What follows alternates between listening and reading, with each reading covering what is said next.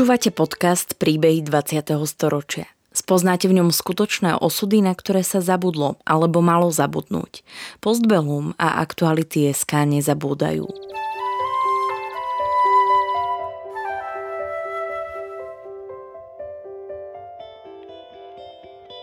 Vďaka konkrétnym príbehom sa dozviete, akým osudovým dilemám museli naši rodičia, starí rodičia, prarodičia čeliť.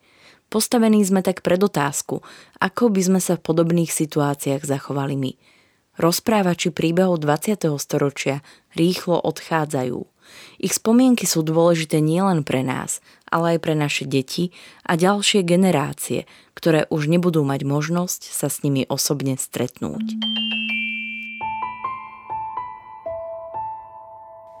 Už v detstve si užila, čo to znamená pozornosť EŠTB. Známa herečka a diplomatka Magdaléna Vášariová je vyštudovaná sociologička a na hereckú dráhu ju nasmerovalo to, že jej komunisti zakázali akademickú kariéru. Po tom, čo sa rozlúčila s herectvom, zažila priam thrillerové príbehy ako prvá porevolučná veľvyslankyňa Československa v Rakúsku. Samozrejme mala aj konflikty s Vladimírom Mečiarom. Magdalena Vášariová sa narodila 26. augusta v roku 1948 v Banskej Štiavnici v rodine stredoškolského profesora literatúry a učiteľky Nemčiny. Rodina, ktorá mala v Štiavnici podnikateľsko-obchodnícke zázemie, oň v roku 1950 dva roky po komunistickom prevrate prišla. Môj otec pochádzal z rodiny súkromníka, obchodníka, takže, ktorý prišiel v 50. rokoch o celý majetok. A v, to znamená, že zobrali, a pretože jeho brat sa nevrátil zo Sorbony z univerzity po výzve po roku 1948, tak nám zobrali vlastne celý majetok. Matka Hermína, pochádzajúca zo švábskej menšiny v Turci, sa s cérami doma rozprávala po nemecky. Magda dostala prísnu konzervatívnu výchovu, avšak doma mala vždy dovolené čítať akékoľvek knihy a otec jej už v detskom veku vysvetlil všetky geopolitické súvislosti. Napríklad, kto zavraždil v Katyni poľských generálov. Myslím si, že som mala 6 alebo 7 rokov, keď sa ma prišli ešte báci spýtať do školy. Pamätám si to matne, že ma zavolali do riaditeľne, tam stali takí dvaja páni v remenných kabátoch a Určite sa pýtali aj niečo viacej, ale pamätám sa, že mi dali dve otázky. Jednu, akou rečou hovoríme doma. To mohlo byť tak okolo 54. 5. roku. A ja som bola pripravená na túto otázku a vedela som, že nesmiem povedať, že mama so mnou hovorí po nemecky. Takže mm, som povedala, že samozrejme po slovensky, akože ináč by sme aj my, myslím, skúšali ma, že či sa povedia dva stoličky alebo dve stoličky alebo niečo podobného. A potom sa pýtali, že kde má otec ukryté knihy. A to som, ja som vedela, kde sú pod uhlím, ale v, v, také tie zakázané, čo boli, ale v, vedela som, že to nesmiem povedať. Takže u nás to bolo jasné. A preto aj v tom 68. roku naša celá rodina určite nedôverovala nejakému socializmu s ľudskou tvárou. A môj otec bol veľmi prísny a vychovával nás veľmi e, konzervatívne, ale jediné, čo sme mohli a mali dovolené, bolo čítať čokoľvek, kedykoľvek. Takže Pamätám sa, že som Ilfa Petrova čítala snáď ako 11-ročná alebo niečo podobného. A niečo, čo som nerozumela, tak môj otec mi to vždy vysvetlil. Z vrhlosti režimu si malá Magda užila dosť už na základnej škole. Vtedy zomrel Zápotocky, je to možné. A vtedy to robili tak príšerne, že bola vystavená truhla v škole, akože truhla, prázdna.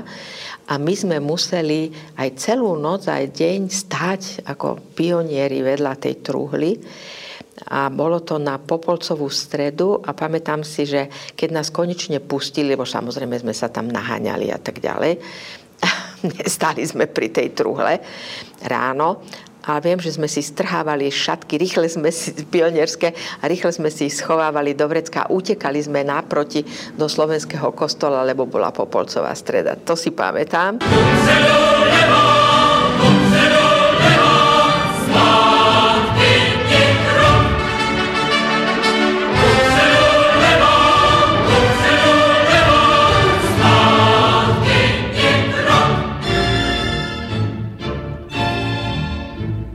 tomu, že tlak prispôsobiť sa režimu bol veľký, Magdalena v rodine jasne cítila, čo je ich vlastné presvedčenie a štýl života. Ale pamätám si, že v tých 50 rokoch sme museli baliť stromček vianočný do deky, lebo chodievali, pozerali večer, že či nesvietime, lebo to sa nesmelo, lebo chceli vlastne tieto všetky sviatky premeniť na nejaké komunistické. Pamätám si, že, že mm, keď sme chodili do kostola, lebo ako vravím, veľmi konzervatívne katolicky som bola vychovávaná, tak sme museli, jednu dobu sme chodili zo zadu od, od e, bytu pána Farára e, a stali, stali sme za za, nie vpredu, aby nás nebolo vidieť, ale za oltárom.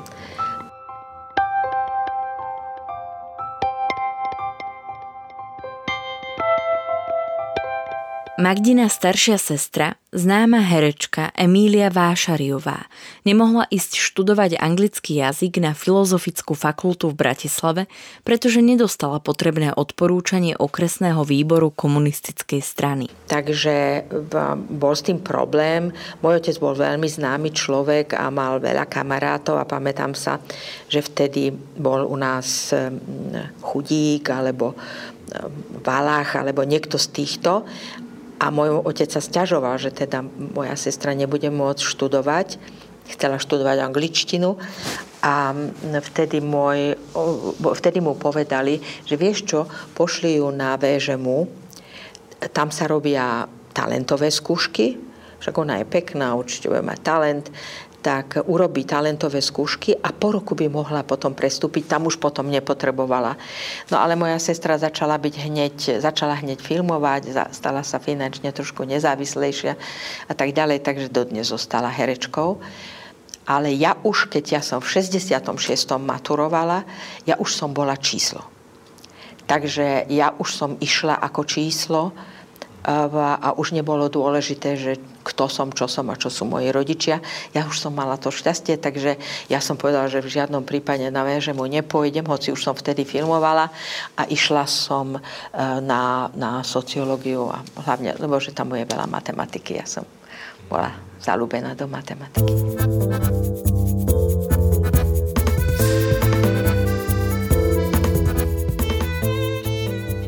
Popri škole však tiež začala hrať vo filmoch.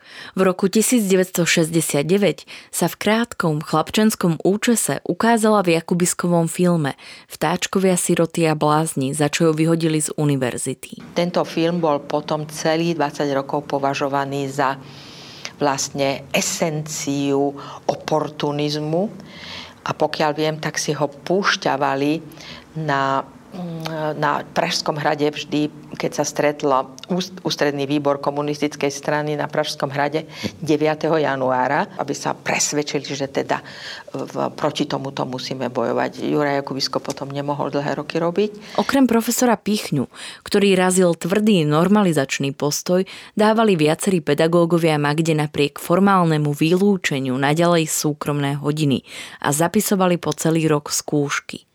Vypracovala a obhájila novú diplomovú prácu, ale tá kvôli citovaniu nežiaducich autorov tiež skončila v trezore.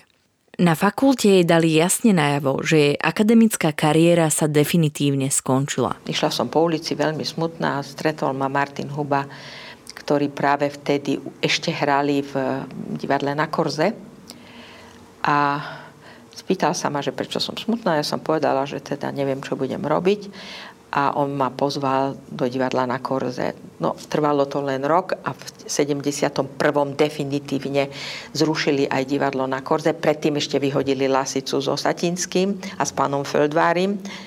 No a tak tento zbytok si myslel, že predsa len prežijú, no ale do roka, do dňa vyhodili a zrušili divadlo na Korze.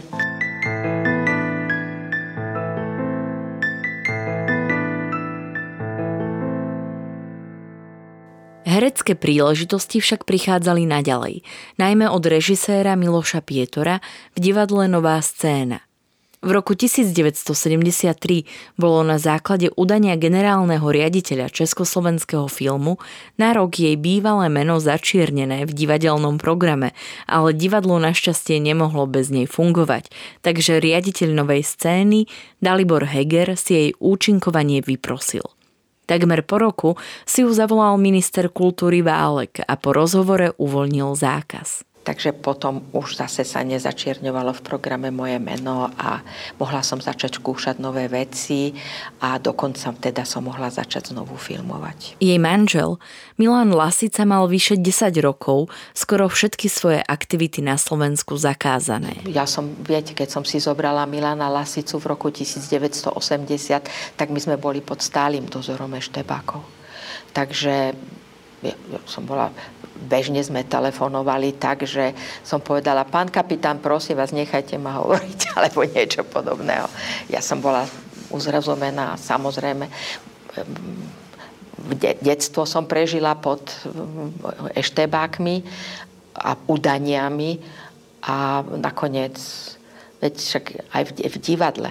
Ja som išli, alebo s Milanom Kňažkom sme išli od udania k udaniu No, ja som bola zvyknutá na prítomnosť eštebákov a v divadle, e, v divadle ste vedeli, kto je eštebák.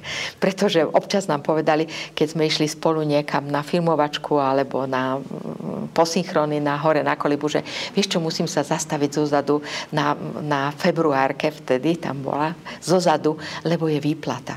No tak sme vedeli, že samozrejme to sme vedeli, všetko sme vedeli. Tam to bolo otvorené.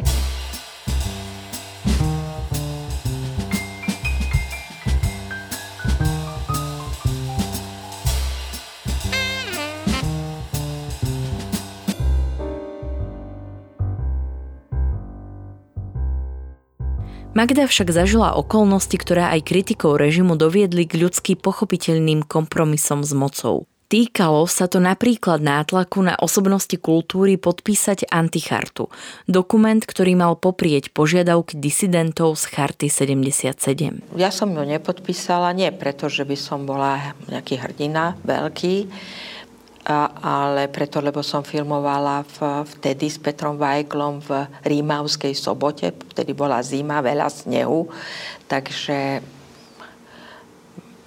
ani nebola šanca, ani vlastne sme sa o tom nedozvedeli. Takže, e, ale chápem to, Nakoniec podpísal to môj muž Milan Lasica, ktorý nemohol od roku 72 vôbec pracovať. Rozpredal nábytok, obrazy, koberce, pretože nemá z čoho žiť. Potom eh, Karel God a takíto ľudia eh, vlastne ho poprosili, aby písal pre nich scenáre. Vtedy robil God také programy v Slanom. A mm, Milan to napísal a God sa potom podpísal a podobné veci. Vtedy aj nesmel vlastne byť autorom scenára Pachohybský zbojník a v, tak to zobral autor knihy hej, na seba a vlastne to zostalo to dnes. Lebo povedal, že pán Jaroš, že až keď to takto bolo doteraz, tak nech to tak zostane. Takže nikto nevie, že veľká časť Pacha Hybského vodníka napísal Milan Lasica.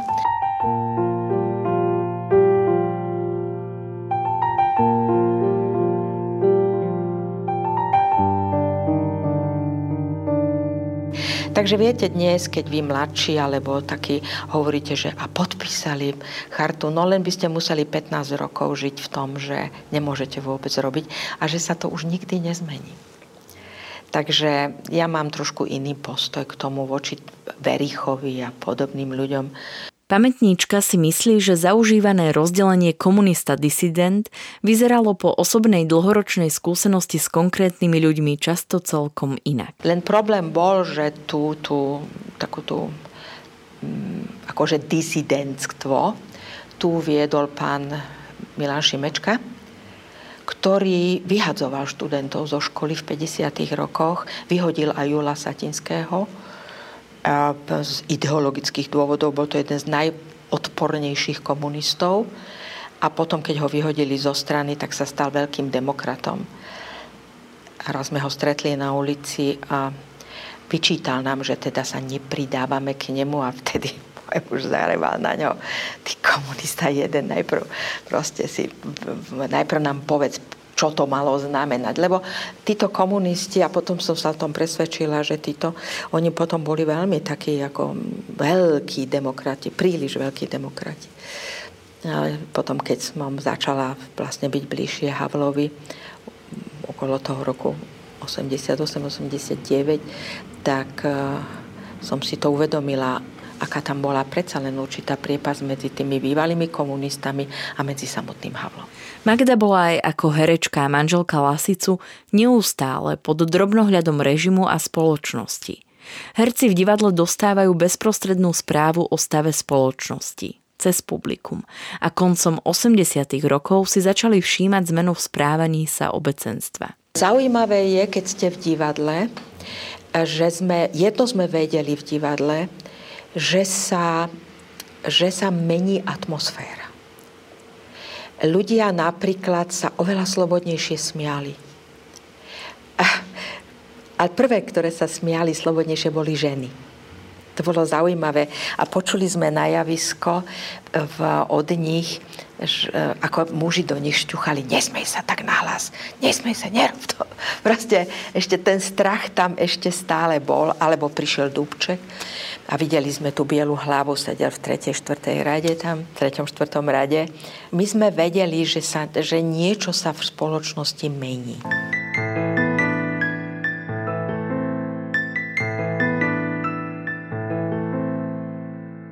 Máji v roku 1989 Magda Vášariová napísala otvorený list prezidentovi Husákovi.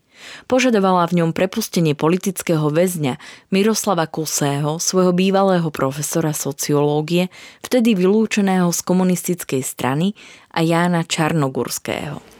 No a samozrejme bol problém v divadle, ale už to nebol tá, tá atmosféra, že okamžite, ako v tom 73., že okamžite som letela a okamžite ľudia začali, keď ma mali stretnúť na chodníku, tak prešli na druhú stranu ulice a tak toto sa už nedialo. To už naozaj bolo, bolo trochu inak. V, tá, tá atmosféra spoločnosti sa menila. Takže my sme, my sme vlastne čakali, ja som čakala, potom som sa podpísala pod výzvu sociológov, to bolo myslím v júli 89, tam som sa tiež podpísala, takže ja už som len čakala, keby sa nebola situácia zmenila, no tak ma vyrazia z divadla, tak s tým som počítala, ale aj, aj také zbytky mojej lojality alebo držania huby sa skončili. Takže vlastne nevedeli sme, ako to skončí, ale už sme to jednoducho riskli. Po 17. novembri a násilnom zásahu moci proti demonstrujúcim pražským študentom začalo po celej republike vznikať opozičné občianske hnutie.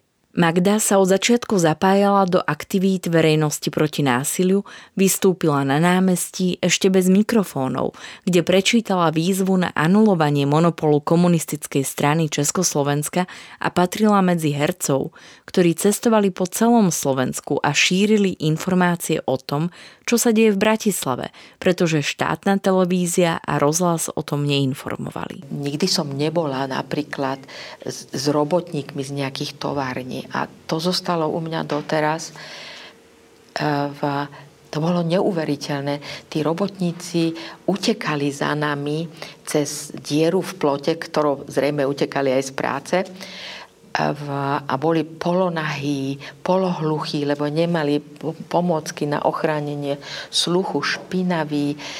No, hrozne to vyzeralo veľmi a pýtali sa nás hlavne teda, že či sa zmení, že či budú mať väčšie platy, keď teda sa to zmení, v, lebo samozrejme to ich najviac zaujímalo a my sme ich hovorili, že proste ide o slobodu, ide o to, neviem, či to dostatočne bolo, lebo ako mi povedala potom jedna pani, že prestante tu už hovoriť o slobode, dá sa to žrať.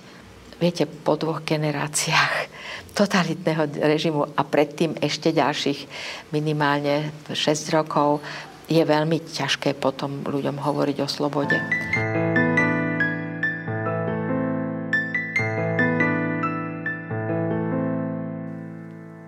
Po páde režimu v polovici januára v roku 1990 jej zavolal prezident Václav Havel s ponukou obsadiť post veľvyslankyne vo Viedni. Pretože on vedel, že ja som študovala niečo iného a vedel, že ovládam jazyky a že Nemčina je jeden z mojich materinských jazykov a tak ďalej. Takže e, ja som si vyžiadala dva týždne rozmyslenie, ale potom sme sa dohodli s mojim mužom, bo ja už som chcela z herectva odísť, takže teda pôjdem na dva roky ako veľvyslankyňa do Viedne, pretože Viedeň bola tretie najväčšie veľvyslanectvo, alebo druhé, ktoré Československo malo plné agentov a Havel tam chcel mať niekoho, na koho sa môže spolahnúť. Takže v, ja už som bola od 1. februára vlastne preč, ale nič z tohto ma neprekvapilo. Samozrejme, hneď som sa ocitla na listine bielých židov, hej, a podobne. E, keďže som počúvala e,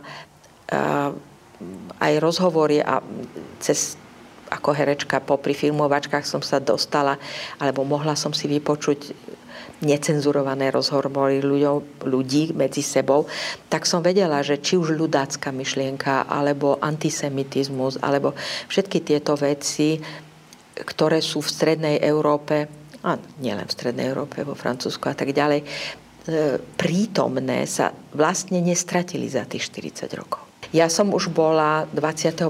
marca 90 som už bola vo Viedni. Tam ma prijali veľmi nepriateľsky, lebo som prišla sama. Veľmi nepriateľsky ma prijali, myslím, nie rakúska strana, ale veľvyslanectvo. Ja som zistila, že ma nepustili vôbec, no, a povedali, že kým neodovzdám poverovacie listiny, tak tam nemám čo robiť. Bolo to veľmi nepríjemné. Hlavne to veľvyslanectvo bolo 128 ľudí, len aby ste si predstavili.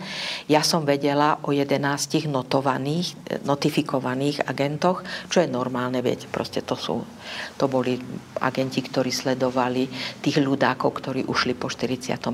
do Rakúska tam prežívali krúžliak a podobne v, tam boli tí, ktorí vlastne sa zaoberali priemyselnou špionážou a tak ďalej. A tí boli notifikovaní, to znamená, rakúska strana o nich vedela. Tak tí sa mi hneď prihlásili, to boli moji takí ako paradoxne, tí, ktorí vlastne boli veľmi profesionálni voči mne ale dosť veľká časť, to veľvyslanectvo, tam neboli kľúčky, tam boli len gule, takže ja som sa nemohla dostať do miestnosti. Bolo to veľmi zaujímavé, akú kľúčom som sa nemohla dostať. No až potom, potom ja som odovzdala 12. apríla tie poverovacie listiny, ale oni stále žili v tom, že komunisti sa predsa nemôžu vzdať moci. Oni sa určite vrátia. Toto je krátkodobá záležitosť. Takže keď sa mi konečne podarilo získať kľúče, tak som v noci sama prešla celé veľvyslanectvo s baterkou a zistila som, že pod strechou sú veľké odpočúvacie prístroje, takže potom prišiel veľký tyrák a odviezol všetky tie odpočúvacie, zdvihli koberce v mojej kancelárii, to všetko bolo prešpikované.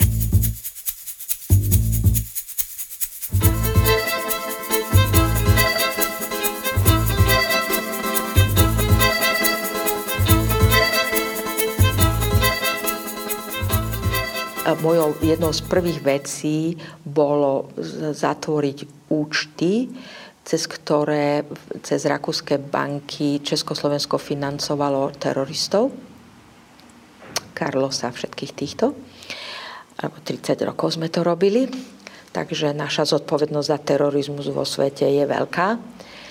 A druhá vec, že som mala nájsť tých nenotifikovaných agentov a poslať ich do konca júna behom 24 hodín s celou rodinou domov.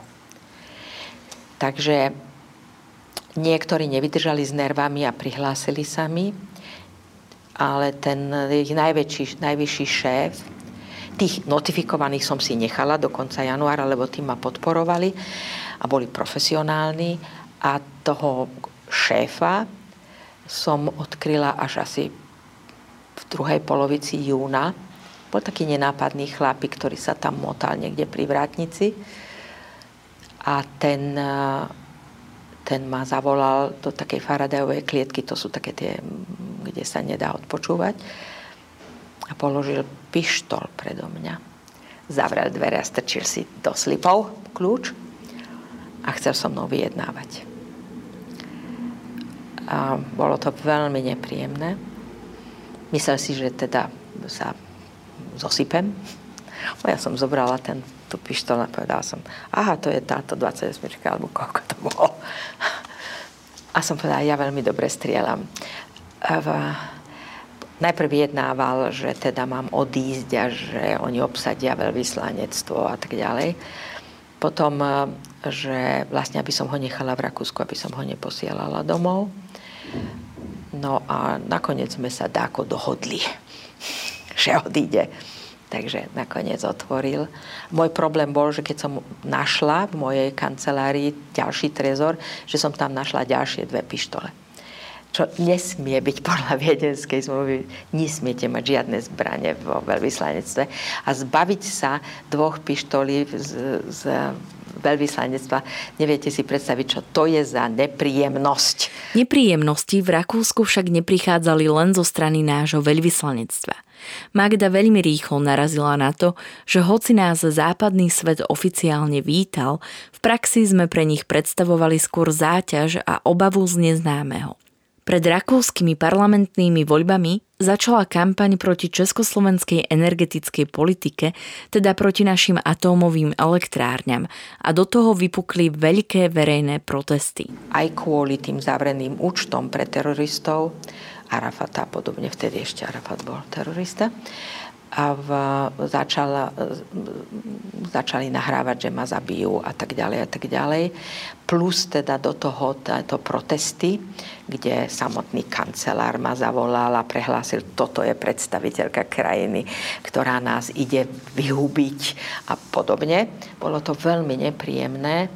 Pochopila som, že aj v demokratickej krajine môžete absolútne zmanipulovať ľudí strachom z niečoho, napríklad strachom z nás, a v, potom urobila rakúska vláda hneď referendum pozdĺž hraníc Česko, Československom, kde sa ľudia v tých dedinách vyslovovali, že či chcú obnovenia ciest, obnovenia mostov, obnovenia e, proste komp a podobne, ciest, prechodov a samozrejme 98% Rakúšanov povedalo, že ani náhodou. Preto potom tak veľmi dlho trvalo, kým vlastne bola aj táto diálnica na Bratislavu, aj všetko boli výsledky referenda. Vtedy som pochopila, že ani v demokratickom štáte a v právnom štáte, hoci teda Rakúsko je Eldorádom pre všetky tajné služby, ako tzv. neutrálna krajina, a je tam OPEC a je tam OSN a všetky, proste, tam sú všetky služby. Je to veľmi nebezpečná krajina pre diplomatov. Takže mi poslal svojho naj takého, takého bodyguarda, ktorému najviac dôveroval a ten potom tri mesiace spával na rozkladacej posteli pred mojou spálňou. Moje deti dostali protiteroristický výcvik prišli domov a smiali sa, že mami, keď nás unesú, že vraj nesmieme sedieť, ale musíme si ľahnúť na, proste, na spodok auta, aby nás netrafili. Ha, ha, ha, smiali sa. Mali 7-8 rokov.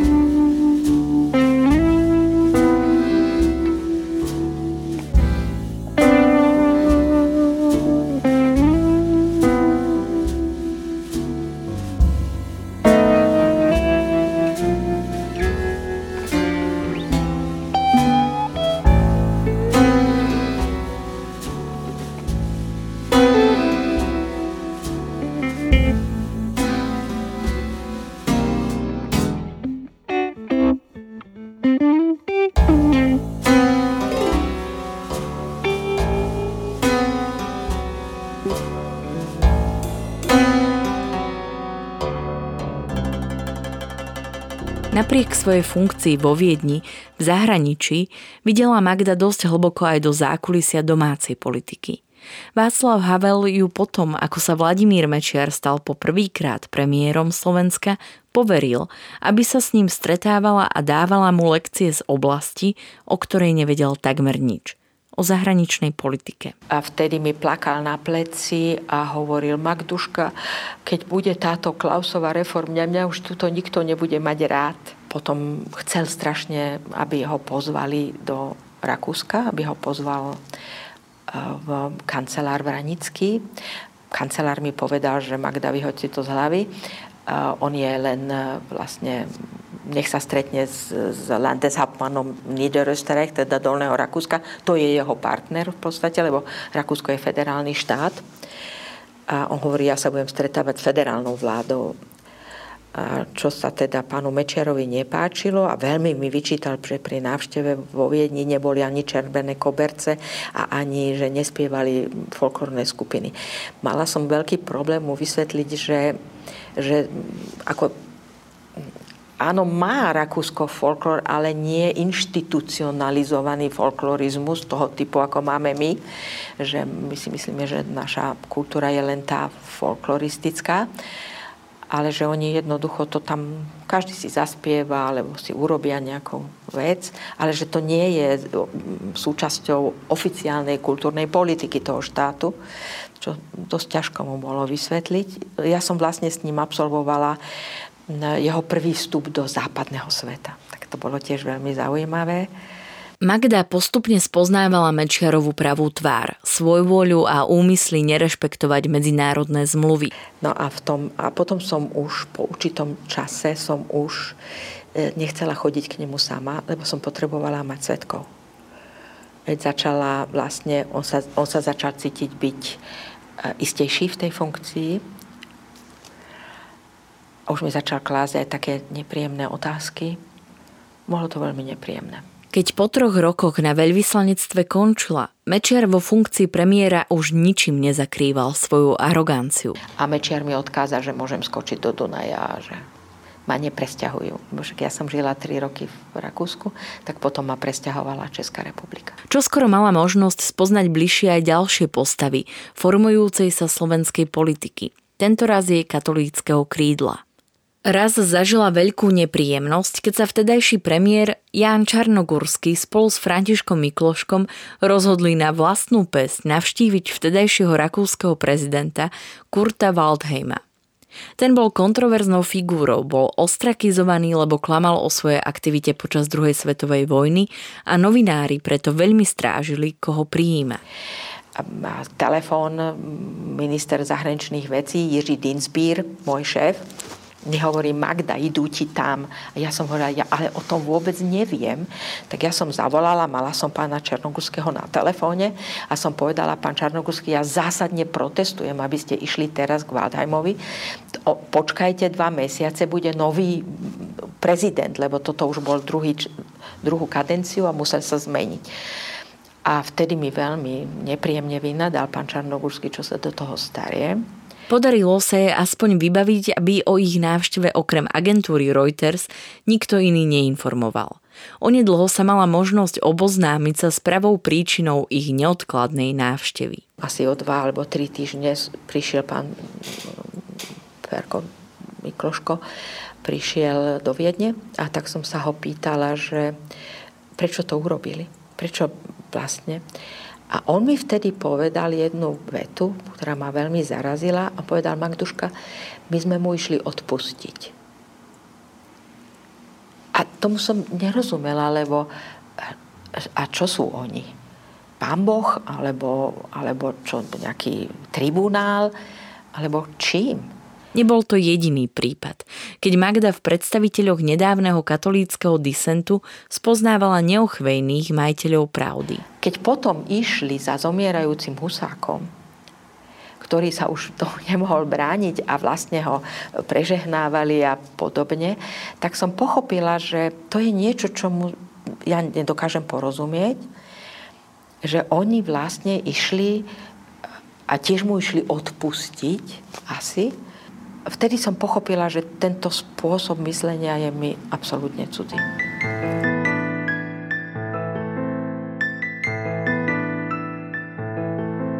Počas problematického obdobia lustrácií bola Magdaléna svetkom toho, aké veľké množstvo ľudí a v akých vysokých funkciách spolupracovalo s EŠTB na rakúskej aj slovenskej strane.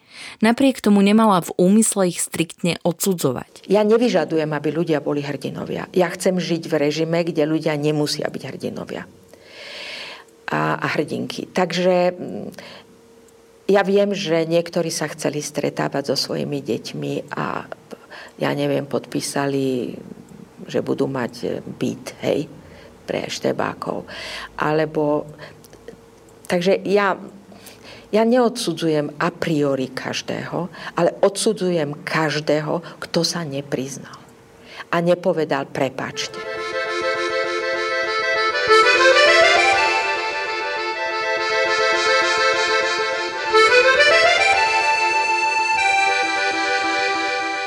Po rozdelení Československa jej Václav Havel ponúkol české občianstvo a možnosť pokračovať na pozícii veľvyslankyne za Českú republiku v Rakúsku a neskôr v Nemecku. Magda žiadnu z týchto ponúk neprijala. Mala už plán, čo urobiť na Slovensku a zároveň pomôcť svojej krajine. Spolu zakladala a dlhé roky viedla slovenskú spoločnosť pre zahraničnú politiku. Ja som bola, ja som bola zásadne proti rozdeleniu Československa pretože som si vedela predstaviť, že tá sila, ktorá roztrhne to Československo, hodí Slovensko na východ. A pretože som poznala pána Mečiara a, a poznala som mnohých ľudí na Slovensku a, a vedela som, že z Kremľa je tento proces veľmi sledovaný, tak som sa bála a to, že sme sa dostali po tom 98. E, z, vlastne z, z toho ruského vplyvu, priameho, e, pokladám dodnes za veľký zázrak. V čase nahrávania bola znepokojená antidemokratickými tendenciami a populizmom, ktorý ovládol krajiny V4, najmä Maďarska a Poľska. Na Slovensku vníma veľa problémov, ale aj nádej v podobe protestov za slušné Slovensko. A to už je úplne iná atmosféra. Tí ľudia okolo mňa sú úplne iní ľudia. To už nemá s nami nič spoločného. To sú normálni Európania.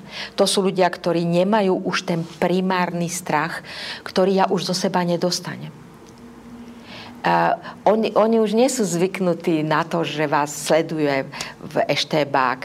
Áno, ja viem, že aj mňa odpočúvali aj teraz v, to, v niektorých týchto obdobiach, už aj za Fica a tak ďalej, ale ja som na to zvyknutá, ale oni s tým už nepočítajú.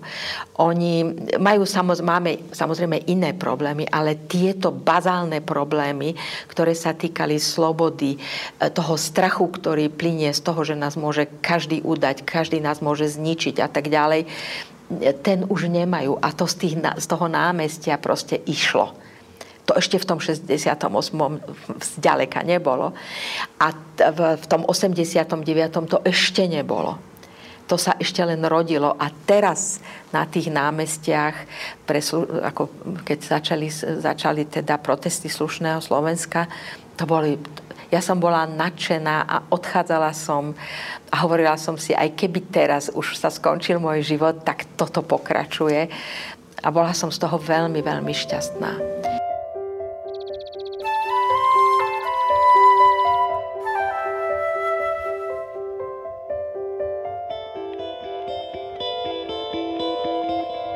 Príbeh v roku 2019 nahral Filip Paučík a spracovala ho Barbara Hrínová. Príbeh 20. storočia v Postbelum zaznamenávame, aby sme o ne neprišli, aj keď tu už s nami ich rozprávači nebudú. Aby sme nezabudli na ich príbehy a na hrôzy, ktorým boli vystavení a na dôležité okamihy našej histórie, ktorá dnes býva často spochybňovaná a pre mnohých je neznáma. Podporte našu prácu aj vy pravidelným finančným príspevkom na www.postbellum.sk. Ďakujeme. Podcastom vás prevádzala Sandra Polovková a spolupracoval na ňom Marian Jaslovský.